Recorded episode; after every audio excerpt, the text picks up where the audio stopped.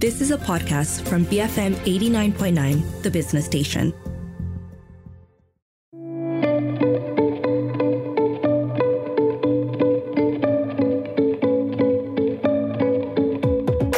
Morning. This is Freda Liu. You're listening to Her Vantage, and this is where we speak to women of influence and leadership. It's International Women's Day, and this is a particularly important day that honors the social, economic, and political accomplishments of women all around the world. Now, Mercedes Benz was one of the first businesses in Germany to voluntarily declare a goal in 2006.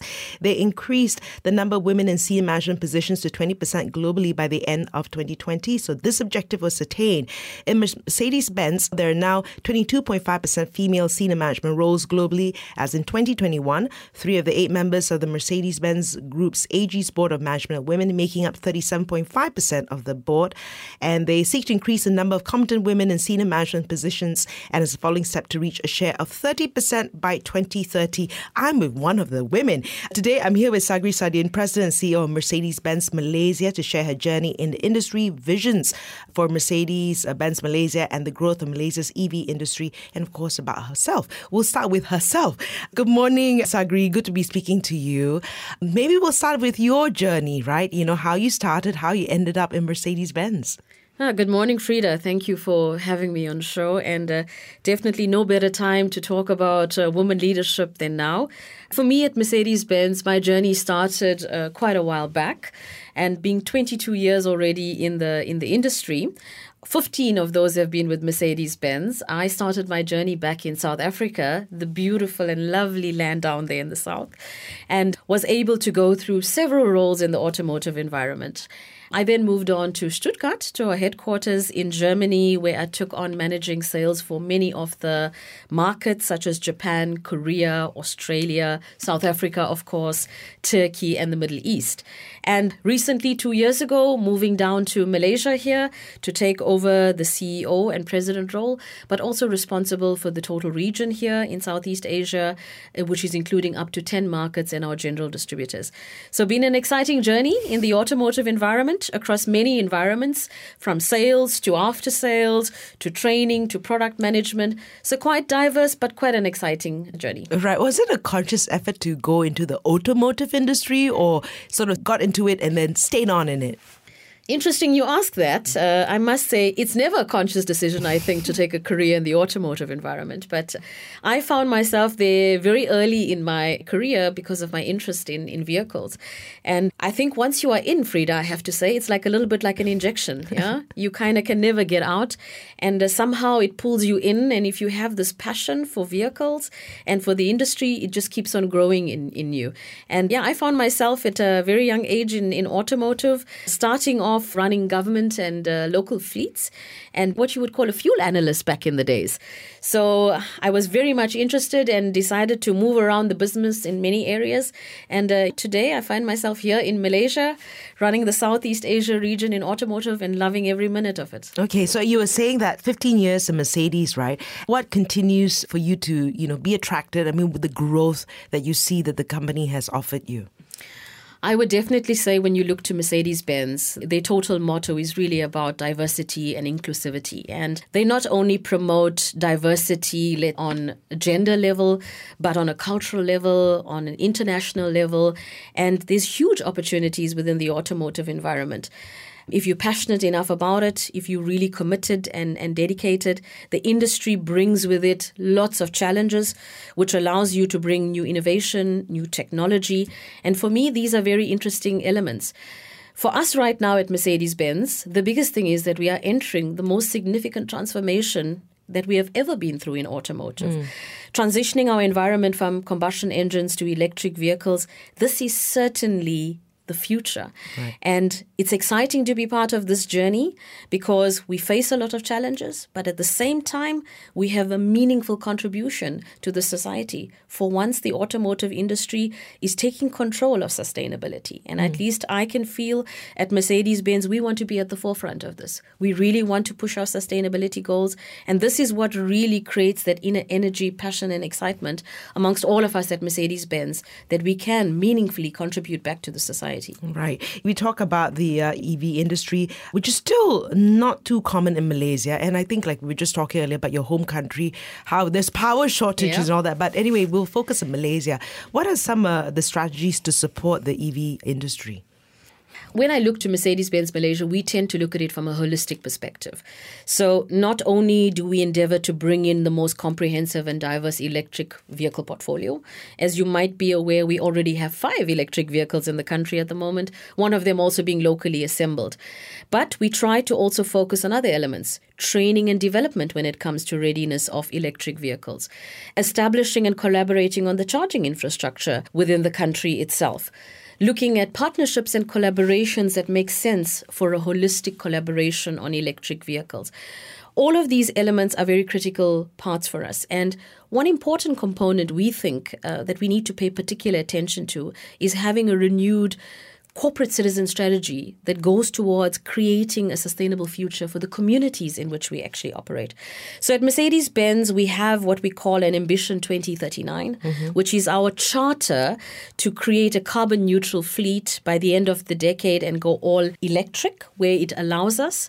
And for us in Malaysia, we see great opportunity whilst we may be in the infancy at the moment of electric vehicle adoption, we can definitely see some acceleration over the last year. When you look to government policies, when you look to local incentives, when you look to the government's commitment to the 2050 carbon neutral situation, it definitely bolsters well for the Malaysian economy. It bolsters well for the automotive industry, and is certainly, I would say, creating the right foundation for all of us to establish electric vehicles for the future. Right, and you talk about infrastructure, right? And of course, coming from having come from Europe, and also prior to that, South Africa. What do you think? Uh, you know, best practices or things that you've seen in Europe that could be adopted here in Malaysia? Because I think that is the biggest thing, right? Getting the infrastructure right to support the EV. Absolutely. And Freda, I mean, the most amount of challenges that we face is customers' anxiety, right? Mm, Their anxiety yes. towards range, charging time, etc. Therefore, you're quite right. The charging infrastructure is almost instrumental to the success of EV adoption in Malaysia. I think the most important thing is accelerating the speed at which we are putting up the charging infrastructure. I can certainly say it is quite encouraging to note over the last year how much of public and private collaborations have actually taken place to establish some of this charging infrastructure. I think it cannot be the government authorities on their own mm. that drives the charging infrastructure and setup. It has to be a partnership between public and private sector that jointly gets together to contribute towards this charging infrastructure. If you look abroad, you have to say the things that motivate this is number one, the partnerships that you see in the industries, number two, the local policies, mm-hmm. and the length of these policies are absolutely important. Incentives also are playing a major role. You need to have a direction on how you want to go in terms of charging solutions, but also the demand of electricity yeah, mm. that it will have. And if we are going down the ESG road, we have to also take a deep look what this means environmentally if the electricity that we are using is still coming from fossil fuels. Right. Right. And therefore, it's important that I think we look at it holistically that we try to speed up whatever charging infrastructure and a total readiness on EV in, in the market. All right. I'm here with uh, Sagree Sardien, the president and CEO of Mercedes Benz Malaysia. We'll continue a conversation right after this. You're listening to Her Vantage and Enterprise BFM 89.9.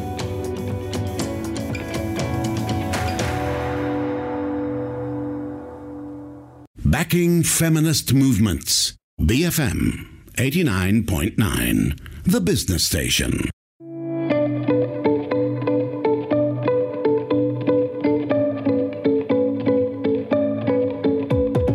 Good morning. This is Freda Liu. If you've just joined us, it's International Women's Day, and on her vantage, we speak to women of influence and leadership. I'm here with Sagree Sardien, President and CEO of Mercedes Benz Malaysia touching a little bit about her journey and also talking about the growth of Malaysia's EV industry. Earlier on, you talked about your Pekan plant, which has just rolled out its first locally assembled electric car, the EQS 500. Are we going to see more new models uh, being assembled here, or is the focus only on that model for now? Well, firstly, Freda, this has been a real milestone for us to have our flagship electric vehicle produced locally here in our Pekan plant. We certainly, as Mercedes Benz Malaysia, is committed to local assembly within Malaysia, and we will continue to evaluate whichever models make sense to bring into the country. What will be the key decision makers for us is much more longer term policies, much more longer term incentives, which allows us for better decision making and planning for the future. I can assure you, stay tuned. We will definitely bring in more models than what you see today on the local front. But we get started, obviously, with the EQS 500 4MATIC at Pekan. And we think that this creates a good opportunity to bolster employment, to create, at the end of the day, an inflow of investment, especially when it comes to the technology as well as the upgrades that are required to facilities mm. at production plants. And also creates a great opportunity for sub suppliers to contribute to local content from right. Malaysia. So we really believe this is the right direction. We are fully committed to the entire EV agenda. And as I mentioned, we don't really want to just bring in a product portfolio to the market and sell vehicles to our end customers. We want to really create an end to end solution, starting from not only the product portfolio, but the charging infrastructure, the production locally, the recycling. So the total picture is actually complete and closed when it comes to electric vehicles. Mm. Okay, you talk about the longer term policies. That what are the policies you would like to see? Great. For us, I think most importantly is the incentives. Yeah. Mm if we have longer term incentives, and if you look globally, most of the EV incentives range up to 10 years. Mm. This allows for better planning, better investments, and therefore, that's the first thing. If you were to ask me my wish, that I would look at, that we would have much more longer uh, plans when it comes to import and excise duties, when it comes right. to road taxes, and when it comes to the electric vehicle policy, we have to look at further opportunities for charging subsidies to create this consumer awareness awareness around uh, electric vehicles and the adoption, and even to fast track some of our commitments in terms of electrification and the number of electric vehicles. Mm. As you might know, Tengku Zafrul, uh, in a week ago, was at our plant during our official inauguration, and it was interesting to note that he mentioned that by 2040, it is hopeful that we get to 38% of electric vehicles as part of the total industry volume. And our wish would be, of course, we get there quicker and secondly, at the end of the day, that the adoption is even higher than mm. 38%. Of course, Malaysia is in its infancy, but we remain hopeful based on the interest that has been generated on electric vehicles, based on the entrance that we are seeing coming into the market, and of course, whatever the government authorities is doing right now to bolster this. Right. Now, that said as well, right? Because Mercedes is a luxury brand, right? So that remains to be the focus. Do you think there'll be cheaper versions for people like me? Very good question, Freda. So, on the Mercedes Benz front, I mean, we have very clear foundational pillars. And four of them I can definitely say is electrification, luxury, you've hit on the head, mm. digitization, and sustainability. We will not change our core focus of being a luxury brand, and we will continue to produce a portfolio that fits into that particular segment. But I can say we will have an electric vehicle for every segment of our customer, ranging from the new Entry generation level. compact yeah. right up to the flagship of our S class. So you can be rest assured that our existing customer base will be able to comfortably transition into the electric age, having a vehicle that meets their requirement hence the diversity of our portfolio for the future. Right. And Mercedes overall, right? The core focus in the areas of ESG. What are, what are you guys doing? For ESG, as I mentioned, we have Ambition 2039, which is our global footprint, and we want to follow the direction of transitioning from electric first to electric only by the end of the decade, if it is possible and obviously permits in Malaysia. Given this, what does it mean for us here in Mercedes Benz Malaysia?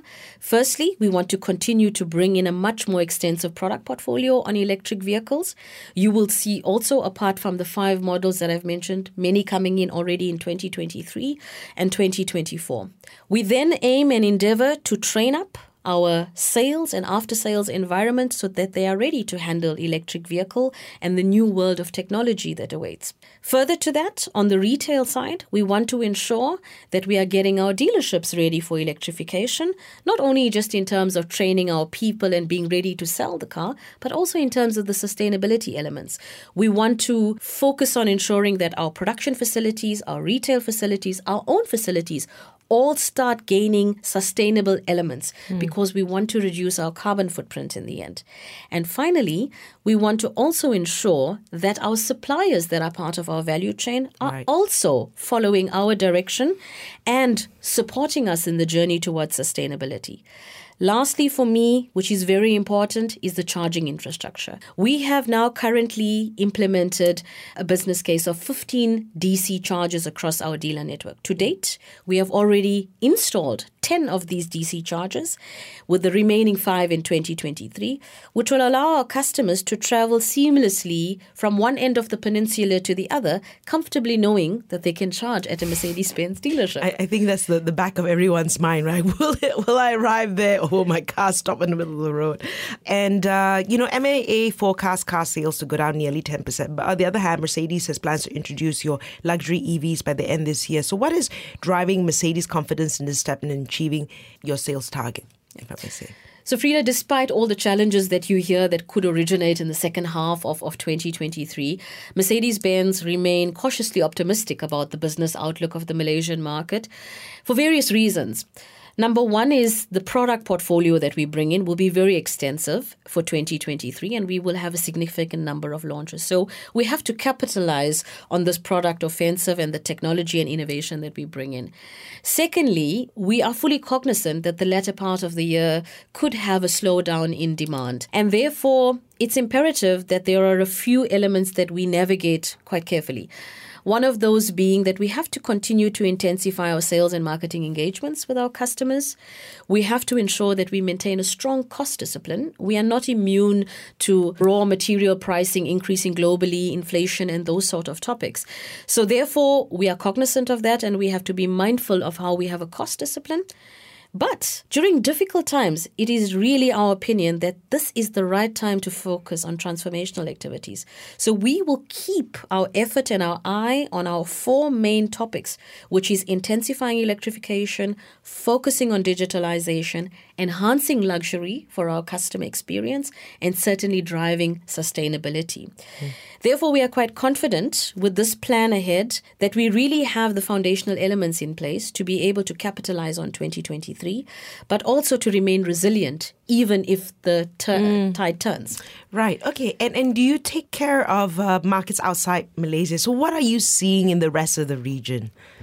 So, definitely for the ASEAN region, um, there is a lot of excitement in the year. And the reason being is electrification is starting to intensify and grow. The markets are really in quite a competitive stage amongst each other, ensuring that the right charging infrastructure is coming into play, the right models of vehicles, new entrants. Mm. I find many, many entrants of electric vehicles now confidently coming into the market, which is creating the right ecosystem. You see government policies being adapted and changed. So, the entire Southeast Asia region is really moving in the right direction when it comes to electrification. The question, of course, that remains is at what speed will they right. accelerate electrification? Right. How will our consumers actually adapt to this? Is it only early adopter scenario that we see? How sustainable is all of this in the longer term? I also think with most of the, the Asian markets now being open up, there's huge opportunities for business, for manufacturing. If you look to Malaysia, they can become one of the leading hubs when it comes to mm. mature electronics. And I think this is great for the Malaysian economy itself. If we also advance in terms of electrification, we could also be the leader and at the forefront of all electric uh, efforts uh, in, in the region itself. So looking very promising, to be quite honest. And I think we just have to monitor and look at how how it pans out for the remainder of the year. I think demand will be pretty stable, but beyond that, we have to become a little bit more resilient. Right, and it's interesting, right, when you look at how you know diverse Southeast Asia and the level you know, of development in all the different countries. I guess the final question as well is, you know, in terms of uh, women uh, in leadership, right, in conjunction with IWD, could you share some insights into women leadership in a male-dominated field? Of course, as equality is increasingly important element in the ESG space, not only equality, right? But what was this year's uh, theme? Hashtag embrace equity. Correct. Well, Freda, I can definitely say when I look to the automotive environment, I can certainly see the industry embracing female leadership. And if we look at it, you can see, especially when it comes to Mercedes Benz, we are highly committed to the topics of diversity and inclusivity. And we don't only just look at gender diversity, we look at cultural diversity, we look at internationalization. And all of these elements together for us creates equal opportunities for our employees. What we want to do is really create an environment that's conducive to bringing together different perspectives, different views, ways of thinking and acting. So, with this, we obviously have the goal and the ambition to increase the number of senior management of women in leadership, and we continue to empower on these levels. And we also look to our customer base. Mm. You know? One of the formats that we have launched, and you may be familiar, is She's Mercedes. Mm. It's across 70 countries, and we have it even here in Malaysia. And it's a great platform to connect women of different cultures, diversities, sharing experiences at the end. We are finding that women are quite agile. They are driving forces in the various industries. And if you look at a woman, they have the ability of two sides of the coin. One being we can be quite tough, mm. we can be quite aggressive, we can challenge. But on the other hand, we have a very nurturing, caring side of us. These elements, I think, complement us and enables us to make some very critical decisions, enables us to create a good circle of influence around ourselves, but also enables us to take those tough decisions. Mm. And therefore, I think women are well positioned to be able to capitalize in the industry. I can only encourage the, the ladies out there to make sure that you leverage on your strategic networks, that you build your partnerships, that you have the confidence to move forward. And believe it or not, it's not really about whether you are male or female. It's not really about gender diversity at the end. It's really about what counts and matters is the skills, mm. the competencies, and the attitude that you bring in to make this industry a success. Right. And you said driving forces, pun intended, I know. Absolutely. I've been speaking to Sagree Sardien, President and CEO of Mercedes Benz Malaysia. You've been listening to Her Vantage, uh, this IWD. This is Enterprise, BFM 89.9.